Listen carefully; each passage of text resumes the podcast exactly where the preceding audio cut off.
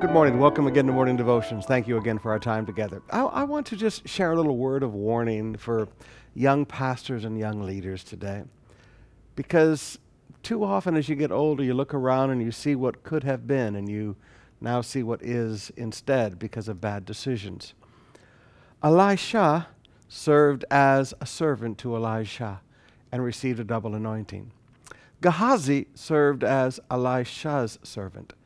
But rather than seek a double anointing, rather than seek a, a double anointing for ministry, he had his attention focused on money.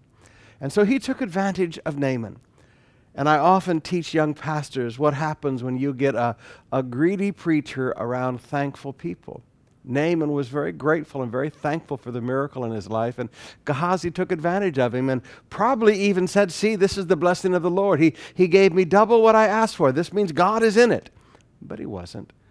Gehazi was just taking advantage of somebody's thankfulness to God, and he exploited him financially. Because of that, leprosy came upon his life. Now, most scholars believe that Gehazi was one of the four lepers later that came and told the king about the Syrians being routed in the night. And now the story picks up in 2 Kings chapter 8 verse 3. At the end of the seven years, when the woman returned from the land of the Philistines, she went to appeal to the king for her house and, and her land. Now, the king was talking to Gehazi. Gehazi was a leper, probably one of the four lepers that realized the Syrians had departed. He was talking with Gehazi, the servant of the man of God, saying, Tell me all the great things Elisha has done. I want you to notice, because of his greed, because of his corruption, all Gehazi had were the stories of the past. He could have been a great prophet of God.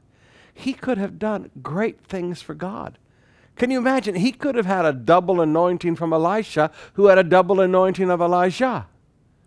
But instead, he, he was corrupt and he was just in it for money himself. And he exploited the grateful hearts of people for miracles God had done for them.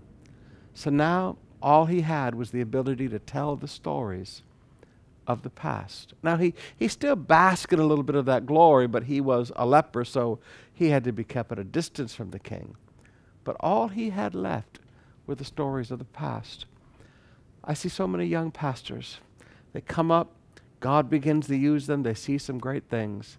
But then, because of the corruption of money, you look around 10, 15, 20 years later, all you see is stories of the past. Young people, keep your focus on ministry and not on money, God will provide.